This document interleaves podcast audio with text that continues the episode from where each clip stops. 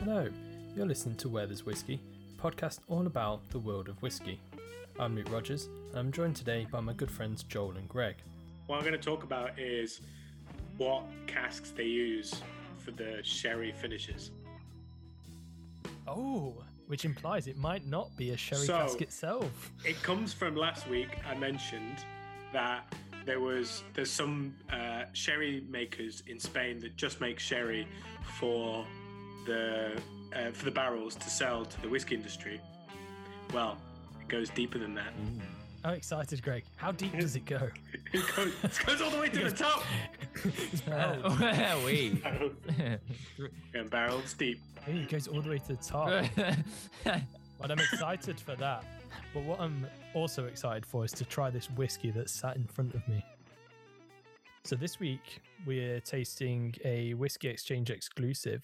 It's a single malt Scotch whiskey from the Ardmore distillery. What's unique about this is that not only is it nine years old, which is unusual, quite often see eight or ten.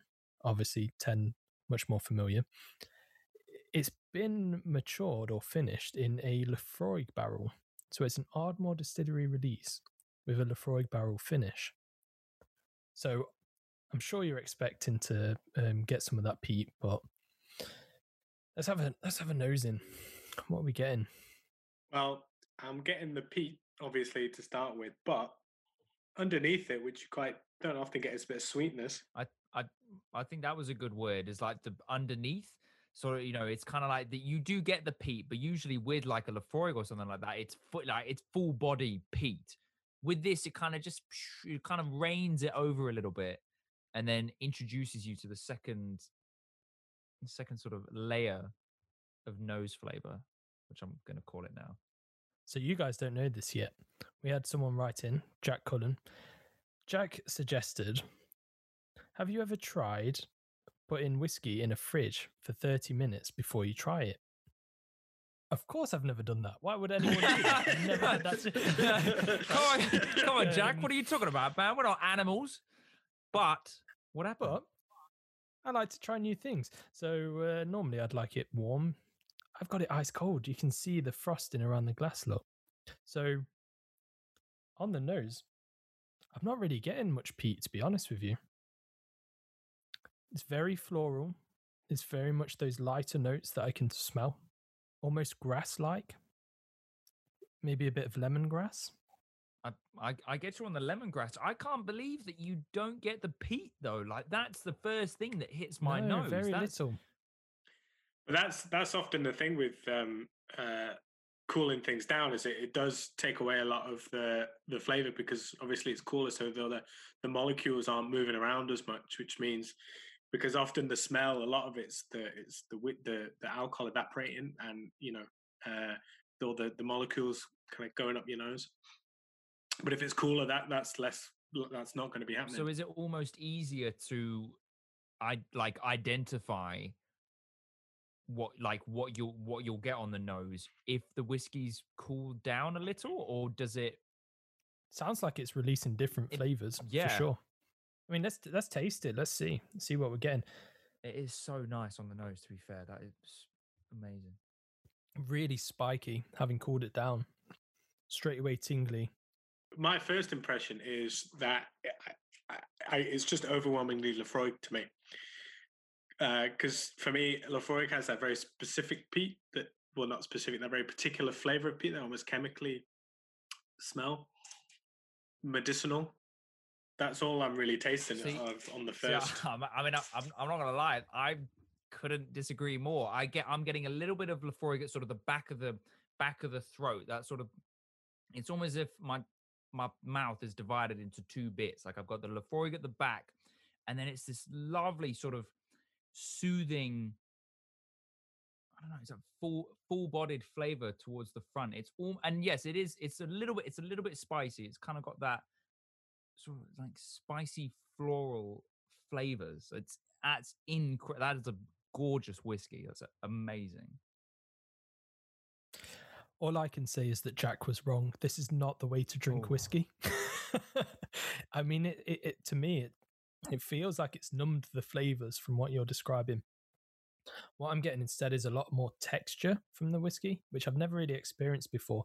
Normally, um, you drink whiskey and it's like uh, very smooth and pretty similar porous to water, really, or any other drink. This tastes very much like um, I don't know how to describe it other than spiky. It's like that carbonated water feeling, and that's just totally um, at the forefront of the flavor profile for me. Is a little bit smoky. I mean, I can obviously taste the Laphroaig smokiness in it, but not much. I presume you've had it before, so comparing it to the you know glass that was chilled in the fridge what new flavors are you getting off the nose and the mouth from the chilled version? I, I don't get anything new. It's it's totally numbed the flavors. Um, it's it's dulled down completely. It's uh, it's disappointing. I've already started warming it back up. Well, Jack, obviously, thank you so much for getting in touch and for your request. Um, yeah, thank you for the idea. you, you, you, can thank Jack.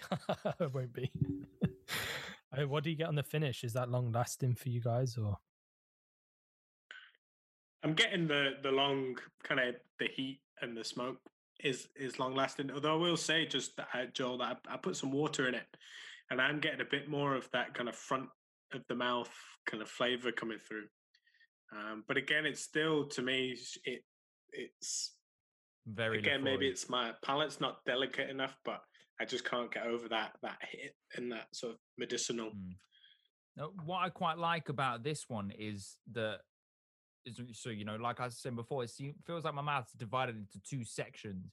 But on the finish, Lou, to answer your question, it almost seems like you know the like the the the real peatiness seems to have gone, but I've still got that flavor that was at the front of my mouth, which is really quite nice. And that's just sort of sitting there at the moment. Very, very quite pleasant. Just, you know, just sort of, just sort of chilling out, you know, it's taking a seat and it's just, like, yeah, I'm just here, man. I'm, I'm flavorful. It's really, really nice, actually. I'm a big fan. Have you ever had an Ardmore before, Joel? I believe I have had and Ardmore. Um, probably like one of my mates' bottles that he was like, "Mate, you need to try this," but I wouldn't be able to tell you which one it was. I I, I love I love the idea of finishing it in a Laphroaig cast, though. I think I think that's brilliant. I think that's a, it's a nice absolutely, idea. Absolutely, yeah. I think that's that's brilliant because it adds you know it adds that sort of well like we've been talking about that finish on the nose on the tongue.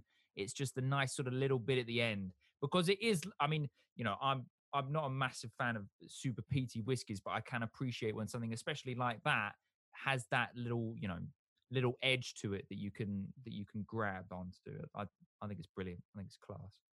You got to think as well, though. A lot of it possibly is marketing because if you think about any blend, of course, it's going to be a mix of casks. So something like Caol Ila, where it's been aged in that and then finished in a different distillery's um, cask. You might have never even heard of Caol Ila, but it's a huge, huge, huge whiskey producer. But it's because it's quite often not um, sold as a single malt. So it's not really that novel. It's just the way that it's such a contrast of flavors in terms of a Speyside classic and um, obviously a Islay classic. That's a very unique prospect. And if you imagine something like what we tasted last last week, the Tomatin with a um, Highland Park. Can you imagine how complex that would be? It's an exciting prospect, but it's actually not that novel. Yeah, again, I'd I'd say it was it was an interesting experiment, but I think sort of uh, in conclusion for me, I, I, think they went a bit wrong with the Laphroaig cask. I think it would have been interesting to see it with one of the softer, one of the you know less peated uh, whiskies on Islay. Uh, that that would have been interesting. I do I do think that that would have changed the whole experience of the whiskey quite a lot. Um, because you know, obviously the finish being quite a deciding factor, instead of sort of going up in peat, going down in peat, I think, yeah, I do think that would have changed it quite, you know, quite a bit. But I think that they did very well with this, and I think this would have gone very hand in hand with the you know Tomatin that we had last week. I I think these two would you know maybe this after the Tomatin, but that and then this would be whew, very, very nice. It's a, it's a very simple whiskey, and I really like that about it. It's not overstated. It's not very complex. It's very clear and crisp. What you're getting, it's very refreshing as a whiskey. Quite often when we go on the whiskey trips, we joke about having a breakfast whiskey, which is typically these lighter Speysides that you can drink in the morning, not get hammered, and not feel like they settle on your stomach for a long time. I think this is in the breakfast whiskey category. Man, I, I can imagine if I was going to have this with breakfast, it would have to it would have to be it would have to be a full English. Like I'd have to have a full English, maybe like a cup of tea on the side, then this. I remember like my second day of knowing Greg. Actually, I came downstairs on the whiskey tour. And he was just there in his pajamas with a glass of whiskey, and I was just like, "Oh, he's so cool." That's what I'm doing now. Pajamas, whiskey. Pajamas, whiskey, man. That's the way to go. I mean, I've got I've got tracksuit bottoms on. I've got a decent shirt, but it's just tracksuit under here, so I'm technically the same. They go so well together. That's funny, man. I've never thought Greg was cool. I know you're the first person to say that, John. Thank you. It's all right, man. Maybe hip. We'll go hip.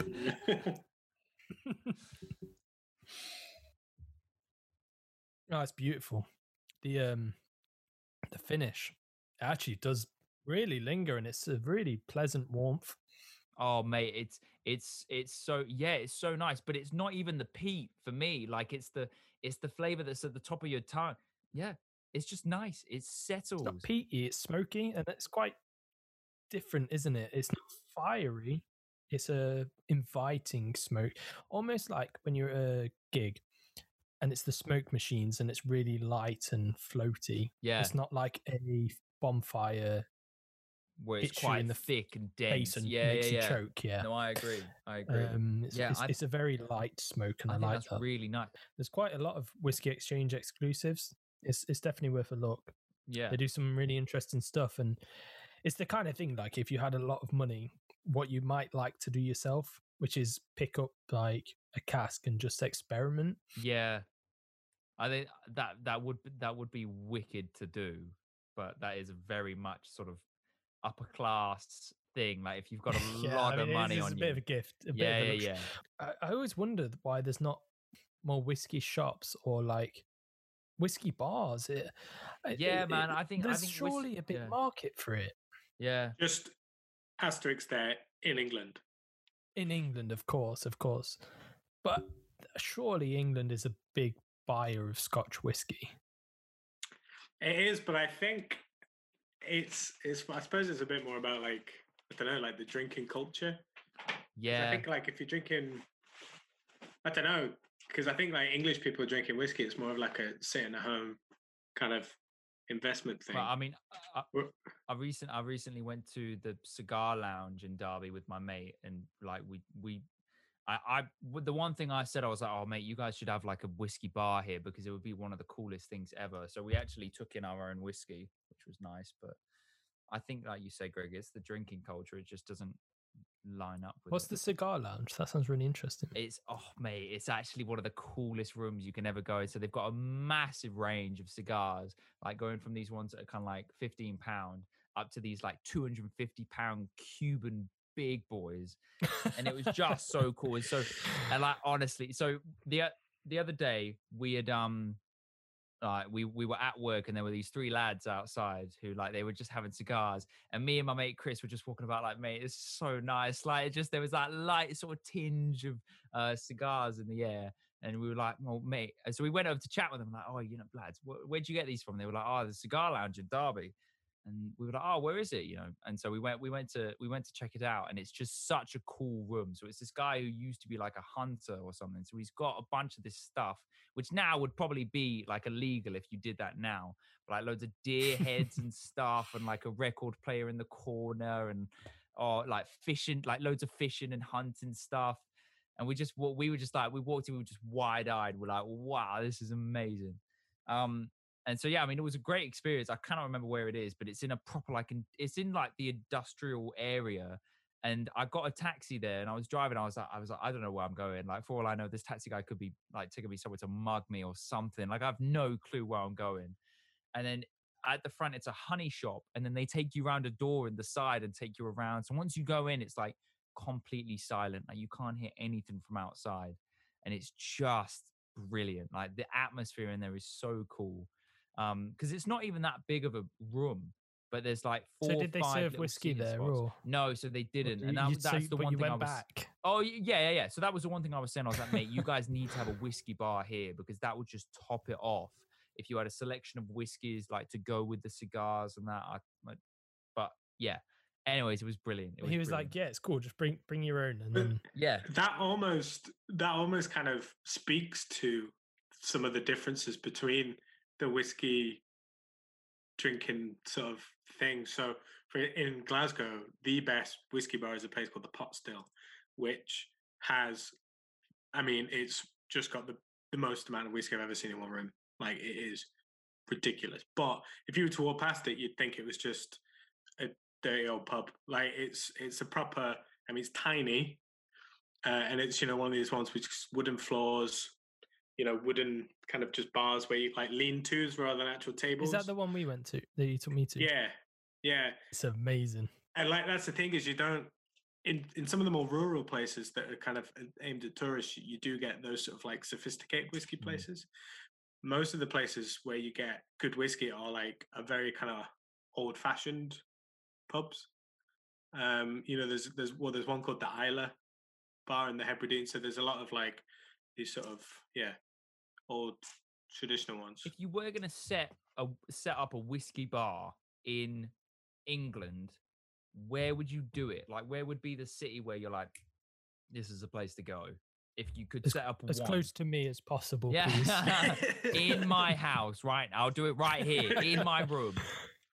Um, but yeah, Well, like it'd well, be see- London, wouldn't it? And yeah, Yeah. of course, and, naturally. and and and you'd you'd make it super fancy and charge a fortune for everything. Yeah. I'm sure they're out there. They're probably out there. It's just, it it just surprises me that shopping centres don't have a, um, or even like the edger parts of town don't have a whiskey bar because I, I imagine there is quite a good market. Maybe I'm um, just being biased and it's because it's something I'm interested in, but I, I can see there being a demand for going and trying whiskey in I a, mean, that kind of environment. even if yeah even if it was just you know like not even the fanciest whiskies like maybe whiskies that we're familiar with or maybe we've had before but just to have that atmosphere of like a whiskey bar just being able to go there with the lads that would just be such a cool thing to be able to do you know I'm just going to the cigar lounge now. I'm mate honestly go please it's so sick it's so so cool That's brilliant. we should go man we should go um because yeah i mean i i just thought i thought it was No, let's just and- stop the podcast right now. and just go. uh, and yeah, and just make our way there. Um, and so yeah, I mean, I ended up having a cigar. We were just chilling there, like cigar, whiskey, and I was just like, yeah, this is sick. I like this a lot. That's the dream, man. Last time I talked about a sort of a, a little rumor that I'd heard or that I thought was quite interesting about some sherry producers just making sherry for the cask to sell to the whiskey industry. So when I think about sherry casks and when I think about whiskey being used, uh, being matured in sherry cask, in my head it's the same sort of situation as like a bourbon cask where the bourbon gets made in it, they they they bottle it and they sell the cask on to a whiskey bottler or whiskey maker to then then use. That's not true. Okay, because that's my understanding as well, right? So, like, they, they're making sherry and they sell the sherry, they get the casks as a result. Unlike bourbon, with any other cask, they can reuse it if they want to. But obviously, at some point, there's going to be a distillery in Scotland, England, India, Transylvania, it could be anywhere. They'll buy the cask for a certain price. You're saying that's not the case? That is not the case. So Okay. the way that they make sherries is they they they constantly use the casks. So when they're bottling the sherry, they keep a third of it in there, and then put and then rotate it, and then put a new a new wine in with that last third to kind of keep it keep it going. So consequently, they use the casks until they break. Right. Always. Is that as a, as a rule? Always, always.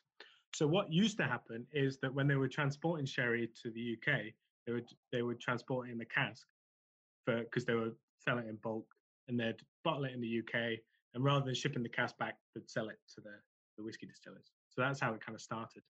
And then in 1985, there was a law passed in Spain where you have to bottle all sherry in Spain, which meant there was no transportation of out there. So then, what what is what are distillers meant to do now for the sherry casks? They basically get sherry makers to make sherry, put it in a cask, leave it for two years, take the sherry out. They can't use it for actual sherry, so they use it for like sherry vinegar, or use it again to do another cask, and then they and then they send it over. Why can't they use that two-year-old sherry to sell the sherry? Because there's, it's like Scotch whiskey. There's there's certain laws, rules of things that how has to long be, it- Wow. So how, and how long it how has long to is go. that? How long does it sherry have to be in a cask for to be sherry? Uh, a long time.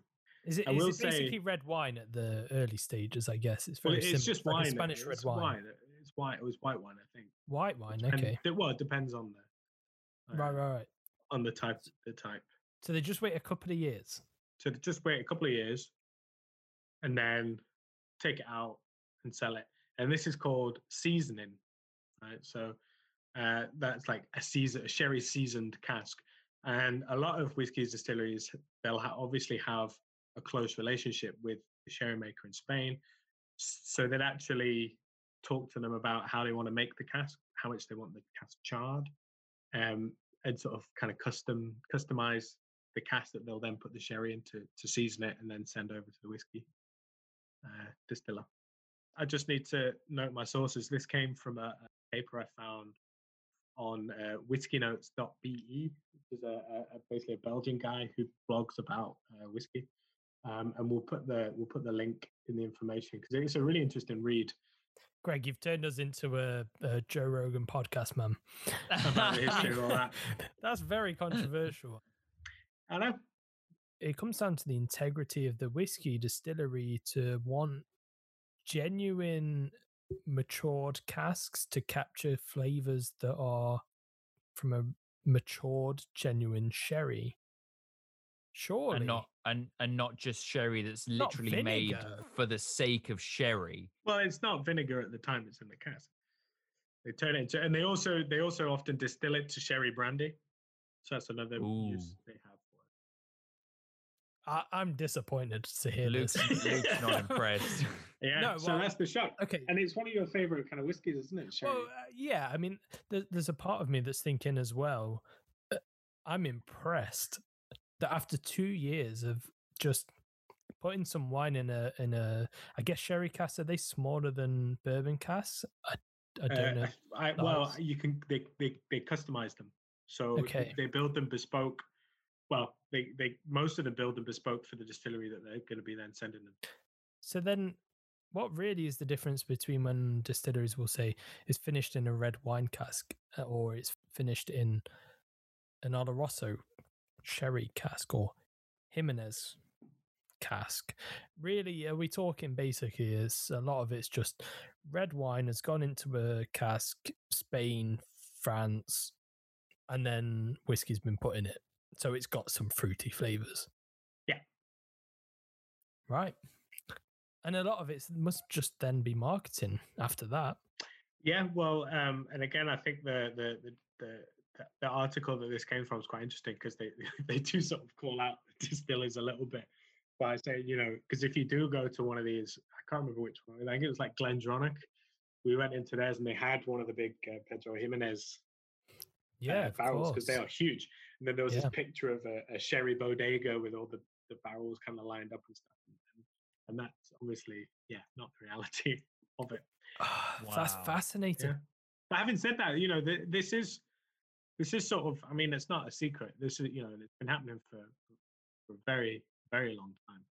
Okay, so let's say, for example, there's a sherry that's absolutely fantastic. It's off the charts. It's the number one sherry in the world. And they keep making that sherry year after year after year. Those casks get used until they're broken.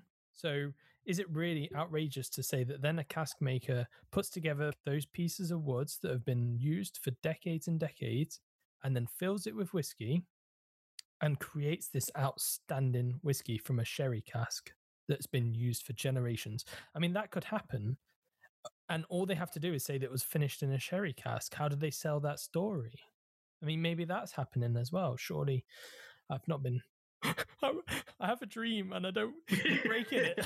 no, but surely, surely places wouldn't be able to get away with saying that kind of thing that oh yeah you know this sherry's been been going on for generations. We've been making it. This barrel was used broken put back together and then had whiskey put in it. They wouldn't be able to say that if they'd only had it for a couple of years. Like surely surely they'd be they'd get in trouble for that. But i don't know if anyone's saying that but my point is that if that was the scenario they would want to be able to say that but then they are exposing that industry of um, this quick and easy sherry cask. It's a bit like cheap and dirty, isn't it? I mean, but I will say, I mean, it's the only way that it's done at the moment. That that implies that there's no distillery out there that's ever used a sherry cask that's been no. They obviously they have had good it's... sherry in for decades of time, which could may well have happened. Yeah, and that's what it was pre 1984 or five, I think it is. Right, and um, then they had like this this easy way out of getting the the same. Well, no, it was a, it was a rule change in Spain around the production of sherry, but it all has to be bottled in Spain, so they won't transport in the casks over. So obviously that's the main thing is the fact that it does that like it has to be bottled in Spain. So you could continue to reuse the sherry in Spain for 20, 20 years, then stop using it for sherry, and then fill that same cask with whiskey from could, Scotland. Yeah. yeah. And create this unbelievably beautiful whiskey, which you're saying before 1985 they would have done that. Uh-huh. But then they changed the law, and it's like, well, it's just easier and quicker and cheaper, and in every way makes more sense to just have a two-year-old cherry cask that captures actually a lot of flavor. And like you say, it is by far my favorite finish, other than Caribbean rum cask. Maybe we don't need to wait decades and decades and decades to capture those flavors from a. Well, no, because if you think about cask. how long bourbon's aged for, it's not long, is it? Yeah. Five years max? Yeah, it is it is five years max, yeah. Most of it's about changing the uh the sort of almost the chemistry of the wood rather than necessarily getting all the way in. It's it's about that changing the, the contact surface. It doesn't have to like, you know, go all the way through the wood to have that that impact. So this, like I say, this was based on a, a well, very well researched article. Um, again, whiskynotes.be. What is your rating of uh, of the whiskey today? All I really get is a bit of um bit of ash aftertaste. It's very earthy, lemony, grassy for me. Seven out of ten. Greg, what do you think? I'm going for a four and a half. Ooh. Not a fan. Uh, not simple enough, but not well balanced enough. I'm going to disagree with both of you in the sense that I am a big fan of this whiskey. I think both ends of the like sort of the flavor spectrum that it brings, I think complement each other fabulously well. It is a bit of a journey, as it should be with whiskey. Which I thought, firstly, the smell was, you know, delicious. You have that sort of hint of peat at the start, and then sort of a shower of the rest of the flavors. I'm I'm going to give this probably an maybe an eight. Uh, yeah, I'm going to go eight. I was, I, I did quite enjoy it. Yeah, no, I would, I, I, I'd probably never drink it again unless somebody bought it for me. Cool. They have it. I mean, this is coming from. I mean, it, it really surprised me because you're a big fan of Laphroaig, right? I, you know, but that that's my issue with it. It's like, it's it's like why not just it's you know it's like a bad cover version. Oh, like for you, it's like they've weakened what's great about. It's well, not even. It's just it's not Laphroaig enough. Yeah, it's not Laphroaig enough. They're trying to be. They've used a Laphroaig cask. I like the fact they've used a different cask. They shouldn't have used the Laphroaig cask because it overpowers all the other stuff that they're trying to do in it. Thank you so much for listening to uh, this week's podcast. We hope you enjoyed it, and feel free to send in more questions, just like Jack did. Massive, massive shout out to Jack. Thank you very much. Even though Luke shot you down, I appreciate you getting in touch, man. I, we do. To uh, to add any comments on our podcast, or just to even to get in touch, go to wherethere'swhiskey.co.uk, where you'll be able to comment directly on the podcast and get in touch with us with any questions you may have. Enjoy whiskey, and we'll see you soon.